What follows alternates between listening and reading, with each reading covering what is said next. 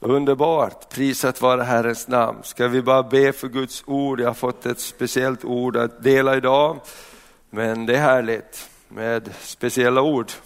Amen, halleluja. Fader vi bara tackar dig för förmånen att få komma tillsammans och ha gemenskap med varandra men också med dig. Jesus tack att du finns här mitt ibland oss när vi är samlade i ditt namn. Tack för att den helige ande är här. Tack helige ande att du är hjälparen, du är livgivaren, du är den som öppnar våra ögon, öppnar våra hjärtan, öppnar skrifterna för oss så vi kan läsa det du har gett oss. Herre, vi bara prisar dig, vi bara tackar dig för det är mat för vår invärtes människa. Det är visdom, det är ett ljus på vår stig så vi vet vart vi ska gå. Välsigna alla som lyssnar på radion också. I Jesu namn. Amen. Amen. Först så vill jag tala lite grann över eh, eh, en bok i Bibeln, eller en man i Bibeln. När jag förberedde eh, den här gudstjänsten och vad jag skulle tala så, så, så kom det ett namn till mig och det var Filemon. Hur många har hört en predikan om Filemon? Filemon och eh, Onesimus. Och, och, eh, när jag började läsa det, det är det som är så härligt med det här när vi läser Bibeln. Och jag hoppas att du är med i att läsa Bibeln på ett år. Och läser du inte hela Bibeln så läs åtminstone nya testamentet på ett år. Så att du har, känner när året har gått, jag har gjort någonting, jag har kommit igenom någonting. Och då kan man läsa på olika sätt, olika kapitel varje dag eller så läser man olika böcker. och Man kan lägga upp det lite som man vill, men man måste ha en plan, annars kommer man inte fram.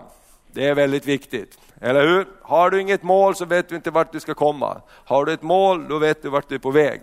Så i alla fall när jag läser så, så har jag läst Filemon här och Herren bara sa till mig, predika om Filemon och jag tänkte vad ska jag säga om Filemon? Och, och det är ju en, bara en jättekort eh, bok i Bibeln, ett brev med 25 verser, hela Filemons brev är bara 25 verser. Och Eh, när jag har talat om det här också idag så, så, ska jag säga lite grann också om det som några har hört säkert om eh, Robert Ek också, vad som har hänt där, men det ska vi ta efteråt. Men låt oss gå till Filemon. Och när jag läste Filemon och tittade in i Filemons brev så säger jag, det här är ju väldigt, väldigt viktigt. Det här är precis det som vi eh, behöver. Och, och, det är så mycket som vi kan ta till oss av ett litet brev. Och då så, så ska vi titta på Filemons brev. Jag tänkte, är det någon som, är det öppet barnrummet där? Så man kan gå in där om man vill, att det inte är låst dörren. Kan ni kolla det? Niklas kollar. Det är ljust, det är bra. Toppen. Jag tänkte, vi har byggt ett fint barnrum så att det inte är låst när vi har gudstjänst. bra.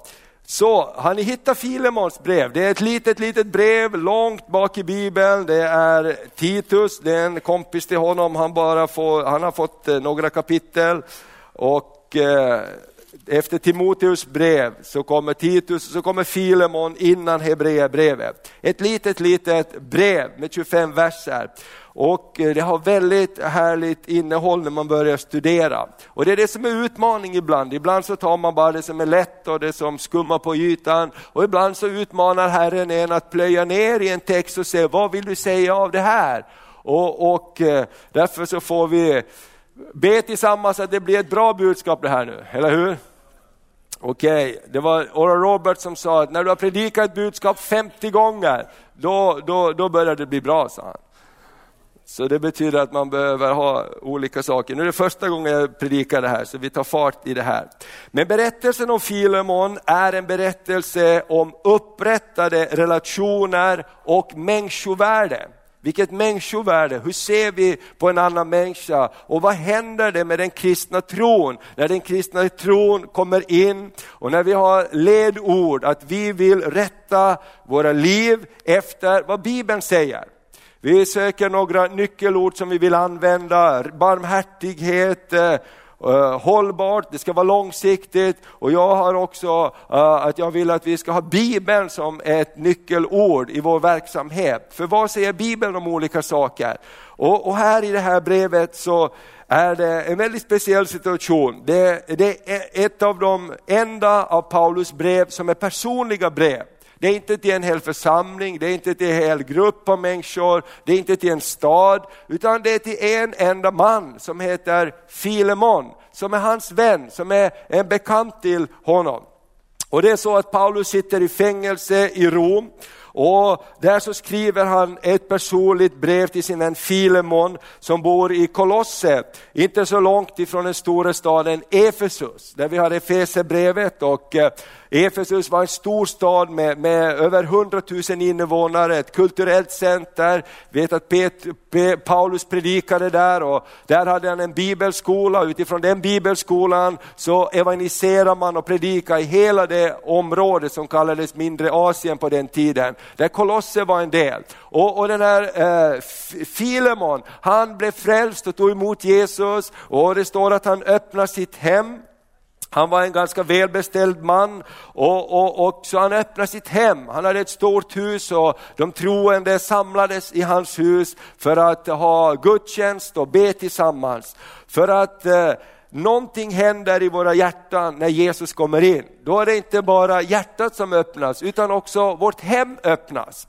Eller hur? Vi, våra egodelar, det är inte bara mig, mitt, mitt, utan det är Guds. Gud, vill du använda det här så vill jag att, vi vill att våra hem ska vara till Guds förfogande, eller hur? Vi vill att våra egodelar, Gud kan du använda någonting av det jag har så vill jag att du ska få göra det. Och, och Filemon han var ju en sån, han hade öppnat sitt hem för, för de som bodde i Kolosse och trodde på Jesus. Och det är det som Paulus börjar med att skriva och vi kan läsa ifrån vers 4 här. Och eh, därför att någonting händer där i fängelse som föranleder Paulus att skriva det här brevet. Och det är det vi ska komma till lite senare. Men först säger Paulus det här när han skriver till Filemon. Jag tycker att det är så bra också, tänk om man skulle säga så här om oss som troende idag. Jag tackar alltid min Gud när jag nämner dig i mina böner eftersom jag hör om din kärlek och om din tro. Din tro på Herren Jesus och din kärlek till alla heliga. Visst är det ett bra vittnesbörd? Att du är en troende. När jag tänker på dig så tänker jag på din tro, jag tänker på din kärlek till Jesus och till alla de heliga. Och så fortsätter han så här, min bön är att din gemenskap med oss i tron ska visa sig verksam och ge dig en klar insikt om allt gott som vi äger tillsammans i Kristus. Din kärlek har varit till stor glädje och tröst för mig eftersom det heliga har blivit styrkta i sina hjärtan tack vare dig min broder. Så Paulus säger underbara saker här. Först att Filemons liv är ett liv i betjänande därför att han tror på Jesus. Och det andra Paulus säger att den tro vi har tillsammans, där finns det många skatter. Det är inte så att jag har min tro för på Jesus och du har din tro på Jesus, utan vi har en gemensam tro på ett gemensamt kors, eller hur? Vi har en gemensam tro på en gemensam frälsare. Vi snickrar inte oss en egen Jesus. Ja men det här är min privata Jesus och han och jag kom överens om att vi får göra lite hur vi vill, bara det känns bra. Eller hur? Och idag så snickrar man sin egen Jesusbild, bara det känns bra. Bara det inte är jobbigt, bara du är glad, det är det viktigaste. Men Jesus är mer än så. Jesus utmanar våra hjärtan. Jesus vill såga bort varje gren som inte bär frukt. Jesus vill att vi ska ha ett rent hjärta. Eller hur? Jesus vill att vi ska ha ett vidgat hjärta med Guds kärlek. Så i Kristus har vi kommit in i Guds familj. Vi har blivit bröder och systrar genom tron på Jesus, oberoende etnisk härkomst, samhällsställning eller position. En annorlunda människosyn. Och det här är något unikt och dyrbart som skiljer Guds församling från andra religioner. Det var därför den kristna tron under de första århundradena växte till så fantastiskt. Därför här var det inte hög och låg, här var det inte rik eller fattig, slav eller fri, utan när man kom in i Guds församling så kom man in i en koinonia gemenskap. Amen. Man var bröder och systrar. Man, man hade samma centrum, Jesus Kristus. Och man gav ett erkännande till kvinnorna. De var inte underställda utan kvinnorna i Jesus Kristus var som Paulus säger, i Kristus är det varken man eller kvinna. Alla fick ett värde, alla var Guds barn. Alla hade en röst inför tronen. Amen. Alla kunde vara vittna, Guds vittnen. Alla kunde lägga händerna på de sjuka. Alla kunde vittna om Jesus. Amen. Så, och det var någonting helt annat än en hierarki som fanns i hela samhället. Att kyrkan var öppen för alla. Och det har vi predikat och talat om tidigare. Och det här gjorde att den växte och den växte och den växte församlingen så att till sist kunde man inte stoppa den och man gjorde den till statsreligion. Och då kom ju nya utmaningar istället. Men det här så ska vi slå vakt om att Guds församling är en annorlunda församling. Guds församling är en öppen församling. Och det var det som Paulus sa, att när han tänkte på Filemon så tänkte han på sin broder, han tänkte på den kärlek han hade till Gud men också till alla bröder och systrar. Han öppnade sitt hem för dem. I Galaterbrevet eh, 3 och 28 så står det så här, här är inte jude eller grek, slav eller fri, man eller kvinna. Alla är ni ett i Kristus Jesus. Galaterbrevet 3 och 28 säger, här finns ingen åtskillnad, alla är ett i Kristus Jesus. Och jag tänker på det här, när jag läser Filemons brev så tänker jag på, vi lever i Sverige idag, vi lever i ett Sverige där man vill segregera människor ifrån varandra. Man vill skilja de som är svenska från de som inte är svenska. Man vill skilja de som har hög utbildning från de som har dåliga förutsättningar. Man vill separera människor ifrån varandra. Man vill tala om, i kyrkorna så talar man igen med mer och mer om ersättningsteologi. Att det är inte judarna som är Guds folk, utan det är vi som är Guds folk och judarna var de som dödade Kristus, de är inte förbundets folk. Samma tongångar som var 70-80 år sedan när folket invaggades i tron att det är okej okay att döda judar. Det är inte längre sen och då predikar man det budskapet i kyrkorna i Europa.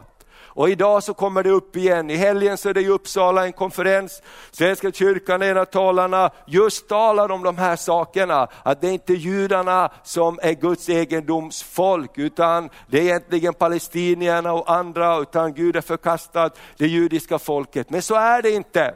Frälsningen kommer från judarna. Amen. Och I allt det här så finns det en rot att separera människor från varandra. Att separera olika folkgrupper från varandra. Och det är någonting som Paulus säger till Filemon, det älskar jag när jag tänker på det, när jag ber för dig. Att i ditt hjärta så finns det rum för alla. I ditt hem så finns det rum för alla, för bröder och systrar. Och i Kristus är det ingen skillnad.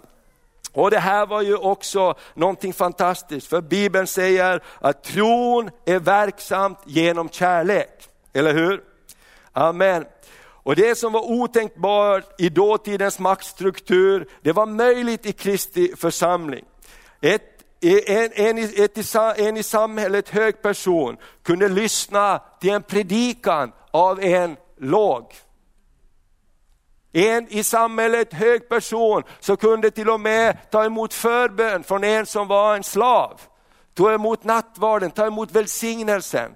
Det var någonting helt annorlunda än det fanns i någon annan institution i det samhället. Och det gjorde att Kristi kropp växte fram. Och jag tror att vi har orsak att tänka på de sakerna idag. I Kristi kropp så är vi alla ett eller hur? Vi är bröder och systrar, vi gör inte åtskillnad på hudfärg, på etnicitet, var människor kommer ifrån, vilken bakgrund du har, om du är tiggare eller om du är direktör. När vi står inför tronen så står vi där antingen som Guds barn eller inte Guds barn. eller hur? När vi står inför Jesus så är det hans döttrar och hans söner som står där, som har tagit emot honom. Och det handlingssättet så behöver vi ha. Och det här var också någonting som påverkar. Och, och, och, nu kommer Paulus i en svår situation, därför att när han är i Rom, sitter där i fängelse och människor blir berörda av Jesus, därför det står att man fick komma till honom, fångvaktarna var hyggliga med Paulus och han fick ta emot besök och församlingsmedlemmar och andra troende kom till honom. Och så kom det en kille, en ung kille som hette Onesimus, som vi kan läsa om här. Onesimus, han hade tagit emot Jesus. Onesimus hade blivit en Herrens lärjunge. Han var hungrig på Gud, han ville ha mer av Gud. Så han tänkte, jag vill vara med Paulus. Jag vill vara så mycket som möjligt med Paulus. Så Paulus får be för mig, så han får tala till mig, så han får träna mig. Men vet du vad? I Guds församling så finns det alltid olika saker under ytan. Och efter ett tag så måste Onesimus börja säga, du vet Paulus, jag har någonting jag måste berätta för dig. Det är inte riktigt med mig som du tror att det är. Jag är egentligen en förrymd slav. Jag är egentligen på rymmen. Jag har stuckit ifrån mitt ansvar, jag har gjort dåliga saker och jag, när jag har tagit emot Jesus, när jag är i den här kärleksatmosfären, det som vi läste i dagens bibelord, att ljuset gör oss fria. Ljuset avslöjar mörkret. Så säger Onesimus till Paulus, jag måste bara bekänna, jag måste bara få berätta om det här. Och jag har så dåligt samvete när jag tänker på vad jag har gjort mot Filemon som, som, som eh, var min herre och som, eh, som jag tjänade och som jag bara flydde ifrån mitt ansvar och jag flydde ifrån den överenskommelse som fanns. För då var det andra saker och det kan man ju ha olika åsikter om, men man kallar också Filemons brev för brevet som gav slavarna frihet. För när vi tittar vad det här handlar om så kommer vi att se att Paulus talar till Filemon på ett annat sätt här. Han, han, han bara applicerar till det hjärta han har för Gud. Och, och när, när, när Onesimus berättar för, för Paulus om, om varifrån han kommer och så frågar säkert Paulus, men vad heter den här mannen då? Vad heter den här mannen du flyr ifrån? Och han säger, den mannen heter Filemon och han bor i Kolosse, han är en rik man. Och Paulus säger Filemon i Kolosse. Honom, jag känner en i Kolosse som heter Filemon. Han har tagit emot Jesus. Han har öppnat sitt hem för de troende. Hans liv är annorlunda nu. Och Paulus tänker, vad ska jag göra i den här situationen? Här är Onesimus, han har börjat ett nytt liv, han har fått nytt hopp, han har fått framtidstro. Jesus har förvandlat hans liv och han känner, jag måste göra upp med mitt förflutna, jag kan inte dölja det som jag flyr ifrån. Jag måste få hjälp att göra upp med det. Och Paulus säger, hur ska jag göra det här? Hur kommer det att bli? Och då skriver han det här brevet till Filemon. Och, eh, och Paulus måste handskas med Onesimus enligt dåtidens gällande lagar. Men ändå lyfta fram den lag som Jesus har gett oss. Kärlekens och barmhärtighetens lag. Och därför skriver Paulus de här orden till Filemon. Och vi kan läsa vidare ifrån vers eh, 8 till 16, hur Paulus nu skriver till Filemon och, och, och vädjar till hans hjärta. Även om jag därför med stor frimodighet i Kristus kunde befalla dig vad du bör göra, så vädjar jag hellre för kärlekens skull. Jag Paulus, en gammal man och nu en Kristi Jesu fånge. Jag vädjar till dig för mitt barn som jag har fött i min fångenskap, för Onesimus, som förr inte var till någon nytta för dig, men nu är till nytta både för dig och mig. Honom skickar jag nu tillbaks till dig. Det är som att sända mitt eget hjärta. Egentligen vill jag behålla honom hos mig så att han kunde vara mig till hjälp i ditt ställe, när jag nu sitter i fängelse för evangeliets skull. Men utan ditt samtycke har jag inte velat göra något, för att det goda som du gör inte ska ske av tvång utan av fri vilja. Kanske blev han skild ifrån dig för en tid, för att du skulle få honom tillbaks för alltid. Inte längre som slav, utan som någonting mycket mer, en älskad broder.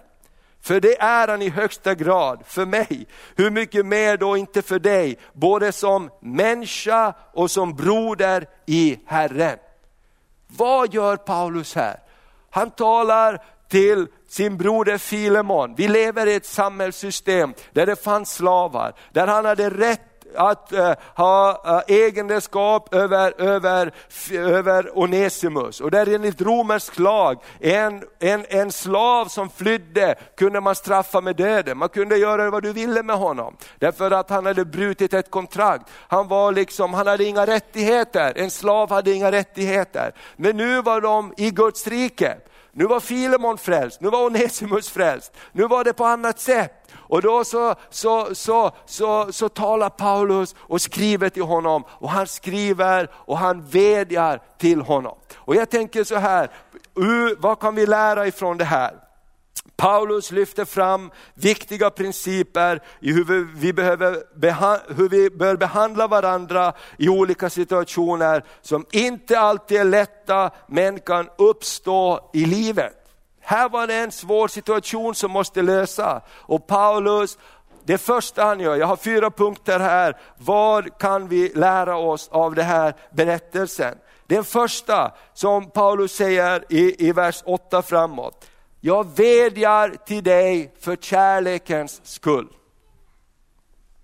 Han, han, han utnyttjar inte på sin position. Paulus utnyttjar inte sin position som apostel, som den som har lett Filemon till tro, som den som är, är, är ledare över Filemon. Han utnyttjar inte sin position som den som har fött Onesimus till tro i sin, i, i, i sin fångenskap där. Utan han säger, vi, vi måste handskas med det här på ett kristet sätt.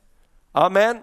Vi kommer att vara i många sådana här situationer, när vi ser människor som kommer till oss, när människor kommer från massa olika bakgrunder. Efter ett tag så krackelerar ytan och det finns saker under ytan som man måste reda upp. Eller hur? Därför desto närmare korset vi kommer, desto större är ljuset, desto större är kärleken från Jesus som vill upprätta oss. Amen, och då vill han inte att vi ska bära skrot med oss. Eller hur? Han vill att vi ska bli av med det som tynger oss. Så det första Paulus säger, jag vädjar till dig för kärlekens skull. När vi kommer i olika situationer, låt oss inte använda vår maktposition, utan låt oss vädja för kärlekens skull. Och Paulus vädjar till Filemon för kärlekens skull.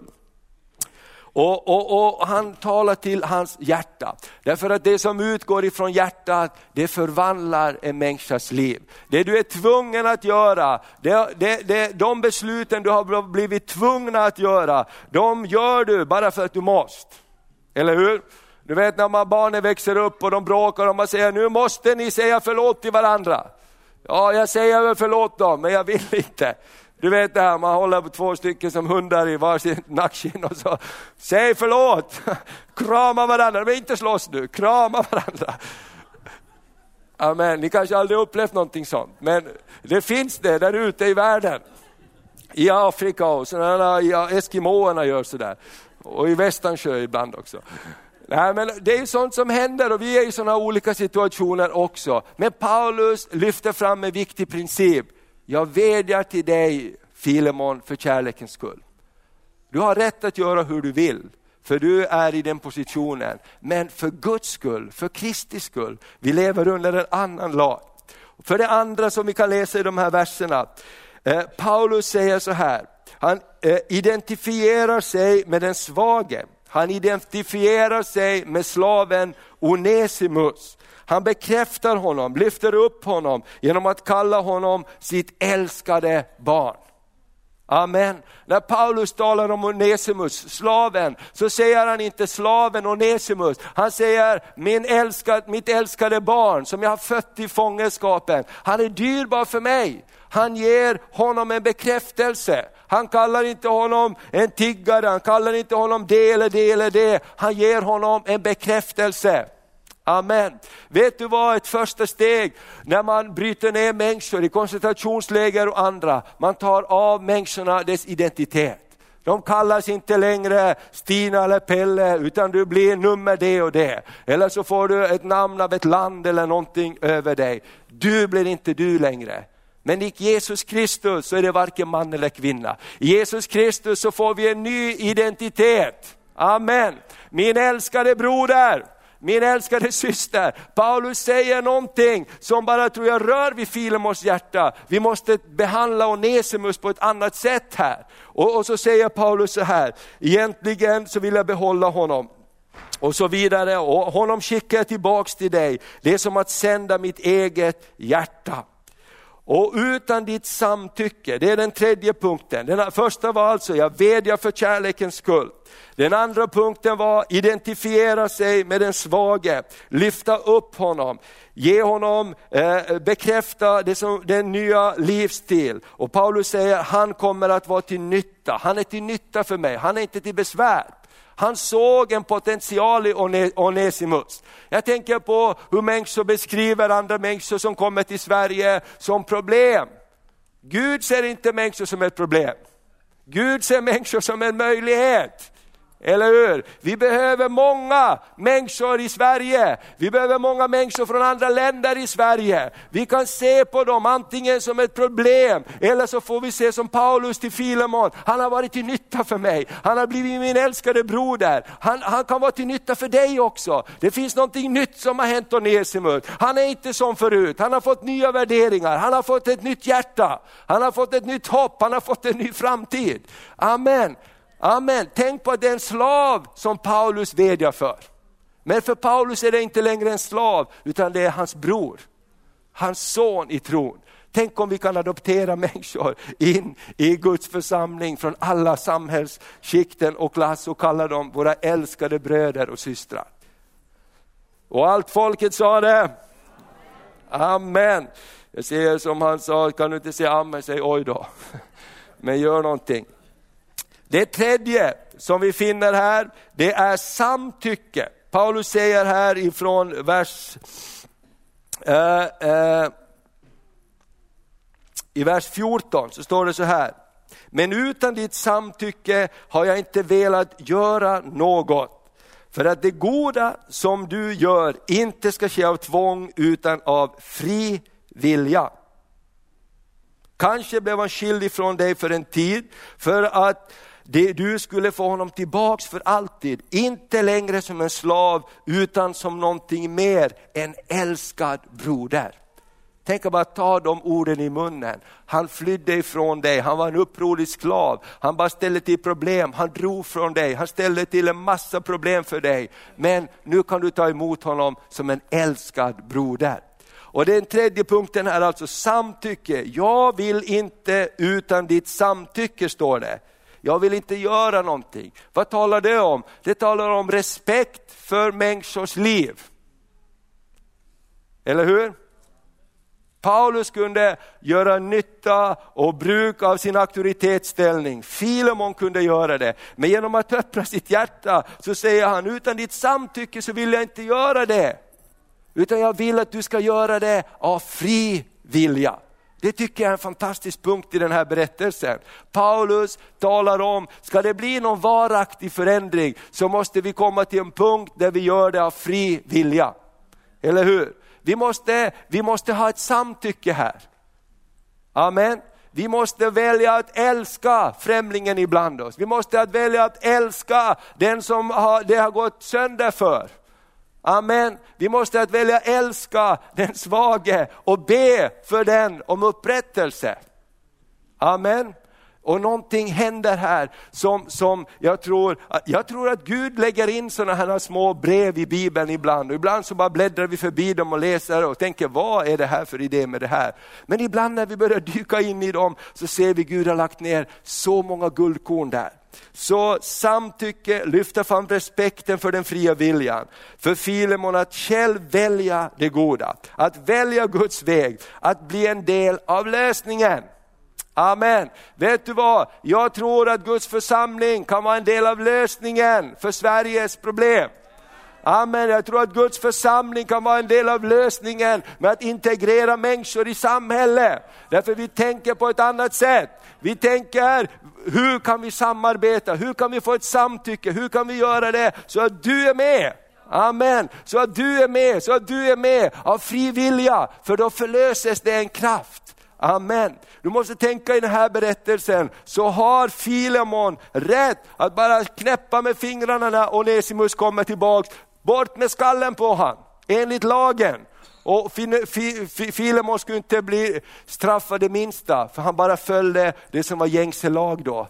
Men det fanns en högre lag, det fanns kärlekens, barmhärtighetens lag, det fanns Guds lag, det fanns den lag som Jesus sa, ett nytt bud ger jag er, älska varandra. Det fanns någonting annat som Paulus bara ville impregnera i Filemon och vet, visste han att det här lyckas så kommer det här att sprida sig och det här kommer att bryta slavoket över människors liv. Vet du varför kristna i alla tider har jobbat emot slaveri och betryck? Därför att det, har inte, det är inte förenligt med Guds syn på människan. Det är inte förenligt med Guds syn på människan. Och det här har alltid funnits maktstrukturer, egoismen, jaget som har tagit över och man vill ha hållit det för att det är bara bra, det är bra.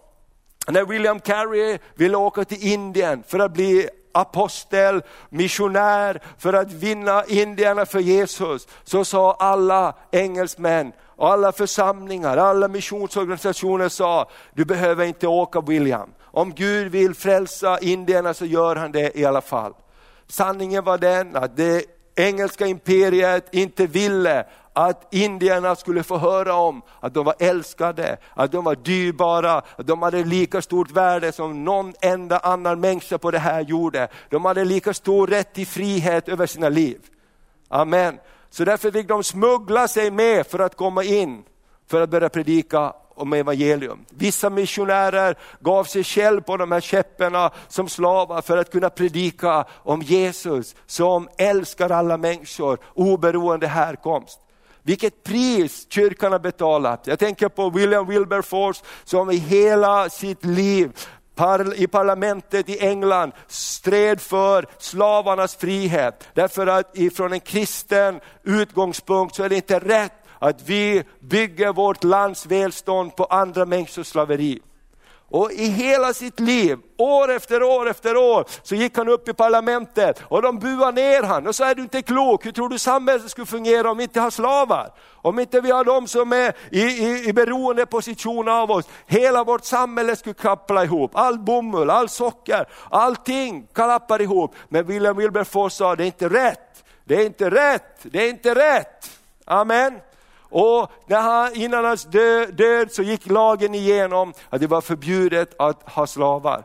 Det var förbjudet i England att ha slavar, att köpa och sälja människor. För Gud hade gett människorna frihet. Gud har gett varje individ, amen, varje individ har Gud gett ett så stort värde Amen. Och jag ser bara när vi åker ut i världen, när man ser alla människor, när man möter alla vänner, de är i Turkmenistan som man inte har sett förut. Det är de vi skulle kalla invandrare när de kommer hit. Det är de vi skulle kalla, de kan och ingenting och vet ingenting. De vet massor. Vet du att de, det är mycket högre procent av de som kommer till Västernorrland från andra länder som har högskoleutbildning än de som bor här.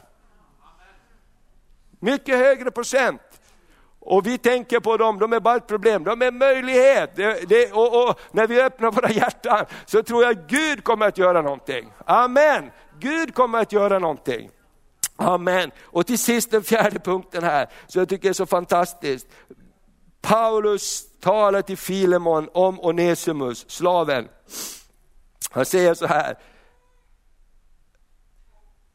uh, han, i sista versen här, så står det så här, Kanske vi kan läsa så här ifrån eh, eh vers 15. Kanske blev han skild från dig för en tid för att du skulle få honom tillbaks för alltid. Inte längre som en slav utan som någonting mycket mer än älskad broder. Han är det i högsta grad för mig. Paulus säger han är en älskad broder. Hur mycket mer då inte för dig, både som människa och som broder i Herren. Amen. Paulus upprätta Onesimus. Paulus ställde sig på den svages sida. Paulus sa, han är en älskad bror där, han är en människa. Filemon, han är en människa. Han är en människa. Och jag tänker så här, det är ungefär 70-80 år sedan Europa tillät sig själv tänka om judarna, de är inte människor. De är råttor. Vi kan bränna upp dem. Vi behöver inte ha dåligt samvete. Hur går det till? Det börjar med en tanke. Det börjar att hjärtan blir hårda. Det börjar att man lyssnar på saker som inte är sanna.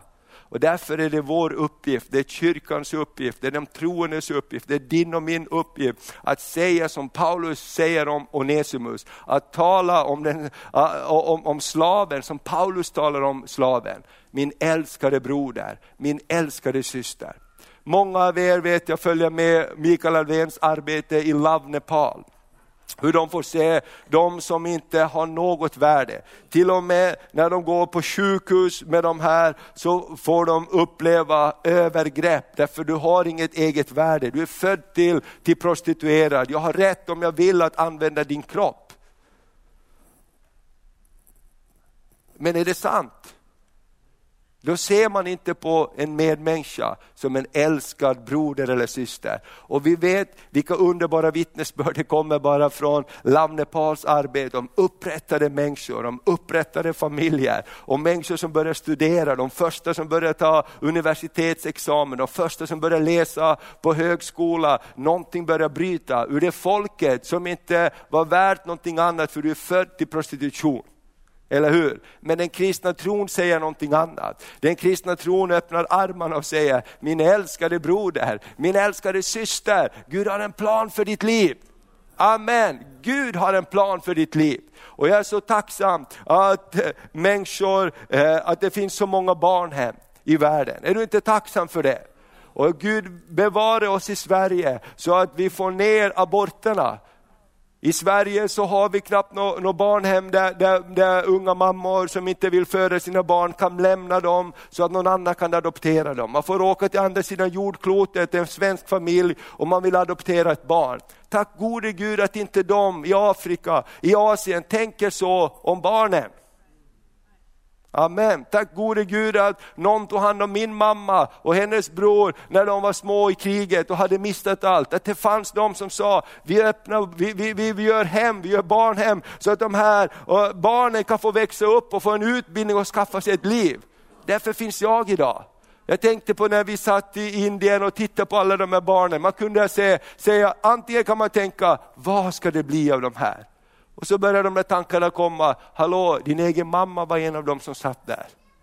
Du finns på grund av någon tog hand om henne. Du finns på grund av att någon tänkte på ett kristet sätt om henne. Amen. Så det finns så mycket i Filemons brev som vi kan lära oss om för idag. Amen. Och jag säger bara tack gode Gud ibland att han är så envis och han säger vad ska jag be om, vad ska jag predika om, kom igen Gud, ge mig en, ett enk, några punkter här. Och säger jag tala om Filemon, vadå tala om Filemon, hur ska jag kunna tala om Filemon? Vad finns det att tala om Filemon? Och när man börjar läsa i boken så finns det massor i Filemon som berör oss idag, som berör Sverige idag, som berör vår kyrka idag. Amen. Så därför så behöver vi lyfta vår blick. Det är ett sådant synsätt som leder till ett annat handlingssätt gentemot våra medmänniskor. Detta förfarande har genom hela historien gjort kristna, att kristna kämpat för frihet från slaveri och betryck i alla former. För allas rätt till ett rikt liv, oberoende bakgrund och ras. Detta är vår kallelse i Jesus Kristus. Jesus sa, allt vad ni har gjort mot ett av dessa mina minsta, det har ni gjort mot mig. Amen allt ni har gjort mot ett av dessa mina minsta, det har ni gjort mot mig. Det är ett kristet handlingssätt. Ordspråksboken säger att allting börjar inifrån, både på ont och gott, så börjar det från hjärtat. Vad släpper vi in i vårt hjärta? Ordspråksboken 4 och 23 säger, framför allt som ska bevaras må du bevara ditt hjärta, ty därifrån utgår livet. Amen framför allt som du behöver. Därför hjärtat står det i Jakobs brev att det är bedrägligt. Vårt hjärta är bedrägligt, det kan bedra oss beroende på vad vi släpper in i våra hjärtan. Idag kallar Jesus oss att ta oss an de utmaningar vi möter på ett andligt sätt med Bibeln som grund. Ledord i vår, vårt arbete behöver vara barmhärtighet, långsiktighet eller hållbarhet och Bibeln också. Vad säger Gud i olika situationer? Vad säger Jesus? Vad säger Guds ord? Vad är det som vi bygger på våra liv? Vad säger det om vår nästa? Vi vet om det som har hänt den här veckan, det, det, tragiska budskap som, som har nått oss via media på olika sätt om vår älskade broder Robert Ek. Ni har läst säkert om det, hur han efter mer än 40 års äktenskap har bara sålt deras hus och, och, och, och, och eh, bara brutit upp, berättat för familjen, jag, jag kommer att lämna er alla, berätta för församlingen alla. Jag har levt ett dubbelliv i, i flera år, jag har haft en annan kvinna och jag kommer att flytta, jag, jag, jag flyttar till, till Asien, till ett helt annat land. Jag, jag, jag lämnar allt bakom mig. Och jag tänker så hur kan det ske? Många tänker oss, hur kan det ske? Jag tror det är som Bibeln säger, framför allt som du måste bevara, måste bevara ditt hjärta, för därifrån utgår livet. Vårt hjärta är bedragligt. Ibland så säger vi att vi ska lyssna på vårt hjärta. Vi ska följa vårt hjärta. Ibland är det det värsta vi kan göra. Bibeln säger inte att vi ska följa vårt hjärta. Bibeln säger att vi ska följa lammet vart det går. Bibeln säger att vi ska följa Guds ord. Det är det som är ljuset på vår stig. Vårt hjärta kan bedra oss, säger Jakobs brev beror på vad vi har släppt in i våra hjärtan. Och därför så ska vi inte peka finger mot vare sig Robert eller någon annan, utan vi ska be för Robert, be om nåd över hans liv. För någonting har hänt, han har ju varit sjuk också de senaste åren, gått igenom en tuff cancerbehandling och saker kan ha hänt som inte vi kan förklara, jag vet inte. Det är onödigt att spekulera, men vi ska inte vara de som står och ropar korsfäst, korsfäst. Eller hur? Vi ska be för den som har fallit, vi ska be för den som lider nöd, för hela hans familj, för Åsa, för barnen, för barnbarnen. Som, som han säger, jag lämnar er alla och jag går ett, ett annat håll. Någonting allvarligt har hänt i hans liv som inte vi förstår, men vi behöver ha Kristi förhållningssätt också till det. Vi behöver ha kristna förhållningssätt till våra bröder och systrar i Uppsala på Livets Ord, som har gått det här året igenom, ett fruktansvärt år. Där många är, skakade i sina hjärtan. De, de, de, de, Robert, vi har känt personligen Robert i över 30 år och Åsa, vi har skickat julkort till dem varje år, pratat med dem och så vidare med Robert. Det är en stor sorg som händer, det är mycket som skakar. Men i allt detta så måste vi stå tillsammans som bröder och systrar. Amen. Vi kan inte stå och säga som någon sa, ja, nu är det inte kul att, att, att kännas vid Livets Ord. Spelar ingen roll, de är våra bröder och systrar. I medgång och i motgång, eller hur? Man överger inte familjen, utan vi ber för familjen, vi talar tro till dem. Och det som inte är av Gud, det måste rensas. Gud rensar sin loge och han börjar i sin församling. Och för oss, jag talade med någon ung person här som sa så här, jag blev så förvånad när jag hörde orden. Hon sa att det är ju verkligen så att det spelar ingen roll hur mycket vi vet om vi inte lever som vi ska göra. Jag menar Robert, han är den som har skrivit böcker om äktenskap och familj. Han är den som har varit en auktoritet på det här området. Och givetvis så vill djävulen med all kraft slå sönder allt det han har stått för och undervisat och gett tusentals familjer att stå på, att värna äktenskapet, familjen, relationerna. Det är klart att det blir en attack. Vi kan lära oss olika saker. Låt oss be för våra ledare. Låt oss be för de som står längst fram, för de möter flest bilar. Amen. Låt oss inte dra oss undan, utan låt oss stå där bakom. Amen. Och för det andra, låt oss alla vaka över våra liv.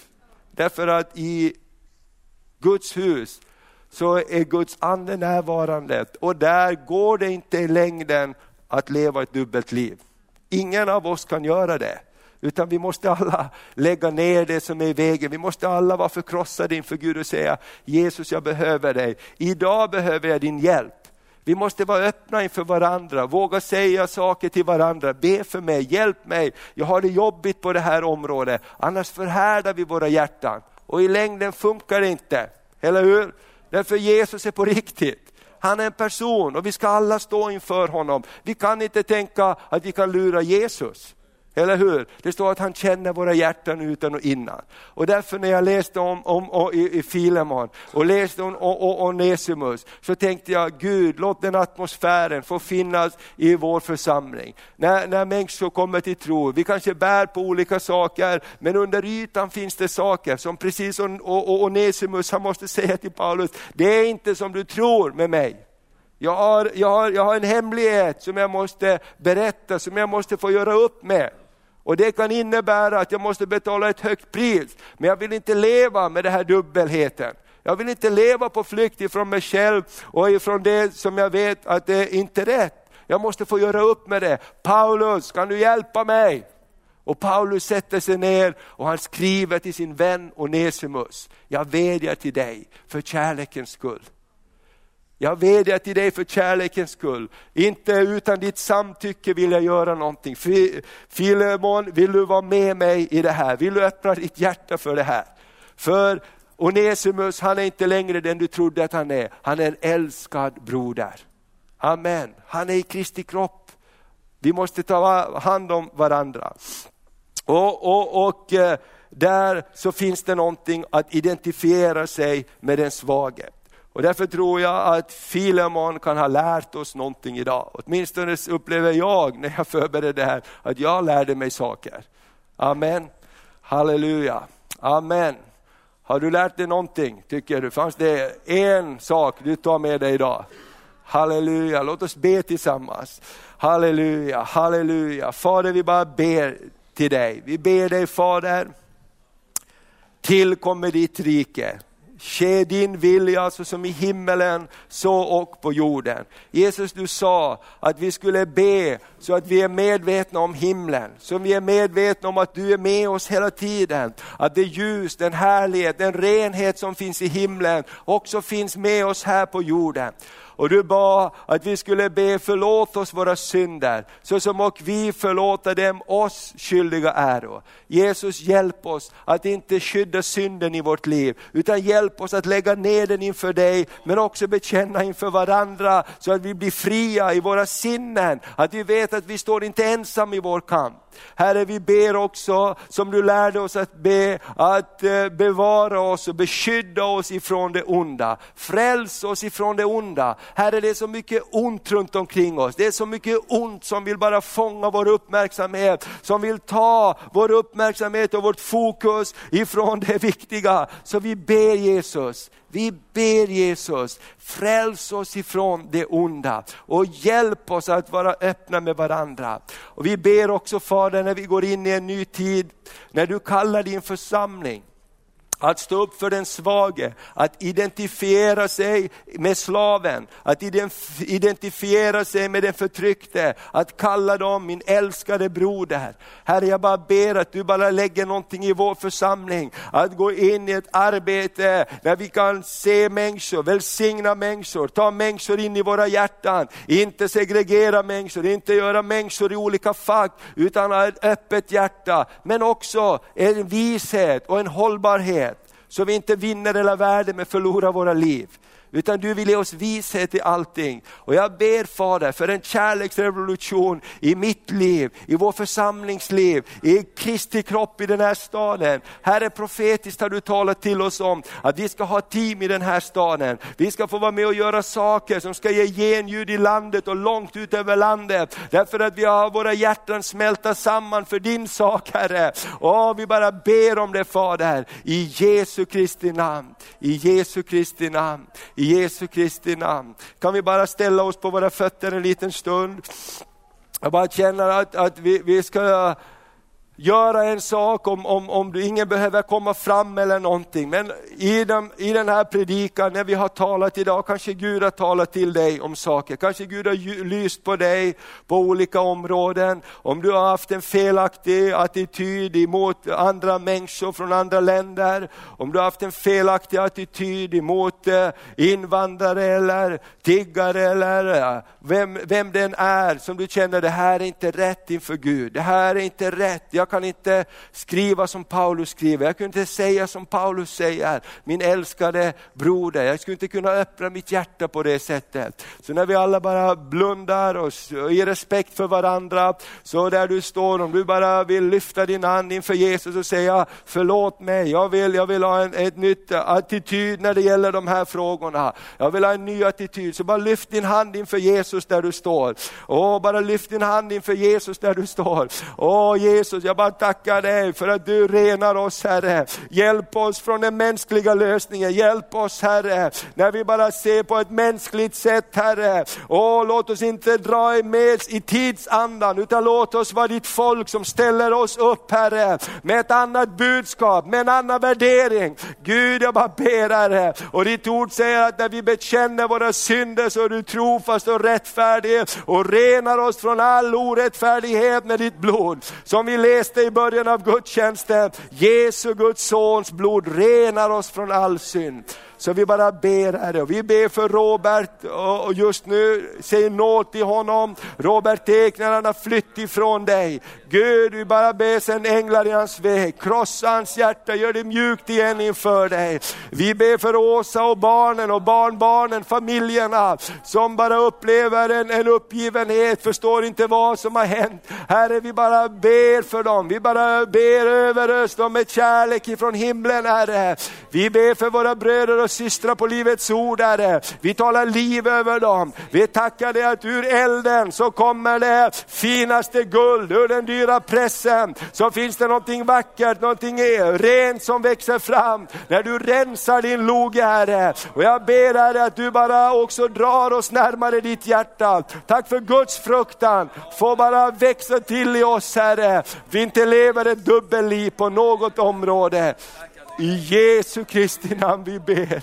I Jesu Kristi namn vi ber Herre. Fräls oss ifrån ondo. Halleluja. Kan vi bara lägga händerna på varandra om det är okej okay för dem som står runt omkring dig och välsigna varandra också. Tacka Gud för bröder och systrar. Tacka Gud för från olika länder med olika bakgrund. I Guds familj så är vi en familj. Vi är bröder och systrar. Och jag bara ber Fader att människor ska uppleva som kommer in här, vilka länder de än kommer ifrån, vilka sammanhang de än kommer ifrån, så ska de komma in till en Guds familj. De ska komma in under en kärleksflod ifrån himlen, ifrån vidrörda hjärtan Fader. Åh, ifrån hjärtan som är vidrörda av dig Herre, som har öppnat sina hjärtan och sina hem för andra människor. Åh, vi bara välsigna varandra i Jesu Kristi namn, i Jesu Kristi namn, i Jesu Kristi namn Herre. Åh, vi bara ber Herre, fräls oss ifrån det onda och låt ditt rike komma. Till dig, ditt till, till, till, till ditt rike, rättfärdighet, frid och glädje i den helige Ande. Halleluja till riket och makten och äran tillhör dig i evigheternas evighet, i evigheternas evighet, i evigheternas evighet. Amen, amen, amen. I Jesu namn. I Jesu namn. Ska vi bara alla be Fader vår tillsammans.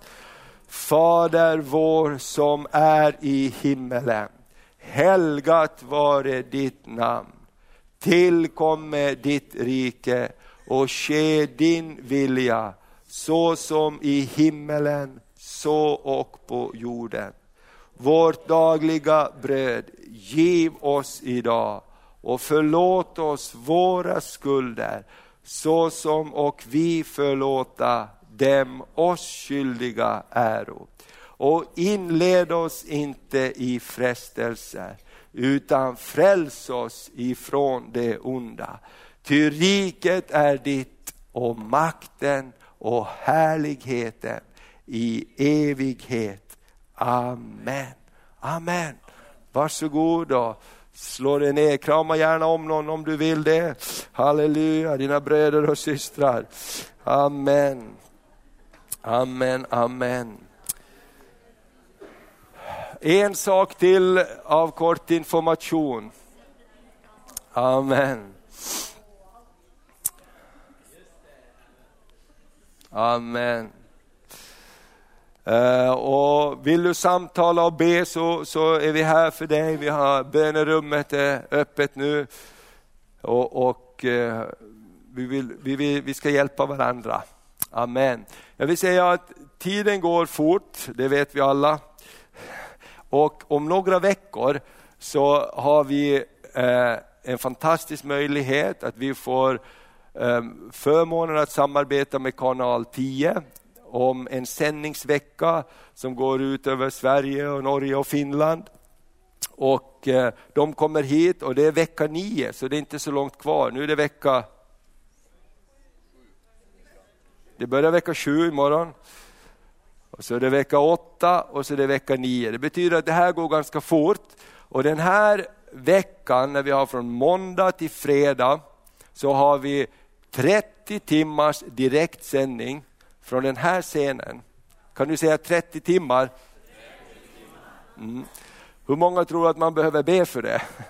Så låt oss be för det här, att det går bra, att Guds ande verkar, men också att vi får vara en röst och säga det Gud vill säga ut i de här. Och Det betyder också att eh, då bygger vi om under den veckan, den här lokalen, det blir tre olika scener, Mest troligt här blir det en, en musikscen, här blir det en, en, kanske med soffor och grejer, eller så blir den där och så har vi en med pålysningar och information. Så hela det här blir en jättestor studio. Vi tar bort stolarna här, det blir ett stort mixerbord här och människor springer fram och tillbaks. Och, och, eh, så vi behöver hjälpas åt för att det här ska fungera bra. Och eh, eh, de ser fram emot att komma hit. De har sagt, Övik är den enda platsen det funkar på. Utanför Älmhult. Va? Så det, det ju, vi har gjort det flera gånger, men det betyder också att det är många hjärtan som hjälps åt. Det betyder att vi alla behöver göra uppoffringar den veckan. I kafeterian, kafeterian måste, behöver vara öppen för alla som kommer och spelar och sjunger, medverkar. Vi börjar fem till elva varje kväll. Och då behöver det finnas personal som är där och serverar alla som kommer in och medverkar. Och, och, så, Det är ett område. Vi behöver många som är med och filmar, håller i kameror. Och då är det inte så att hjälp, utan det kommer att gå bra. Vi har många som gör det därför att du får hörlurar på dig. Det är som den helige Ande talar rakt in i dina öron.